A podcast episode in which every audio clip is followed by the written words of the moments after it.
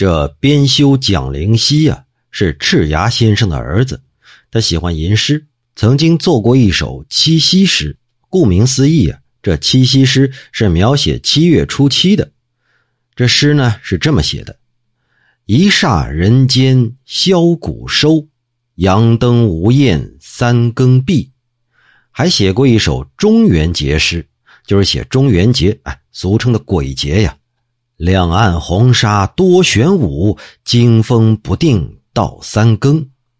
他父亲赤牙先生看了这几句诗，脸色一下就变了，说道：“怎么突然就说起鬼话来了呢？”果然，没多久，这蒋灵溪呀就去世了。后来呀，这刘文定先生给这位蒋编修的遗稿做了一篇序，这序当中啊就解释了这几句诗。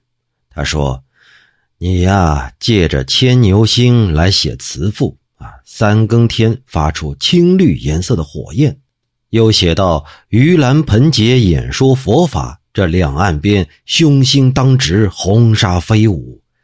哎，这几句诗啊，已经出现了一些征兆啊。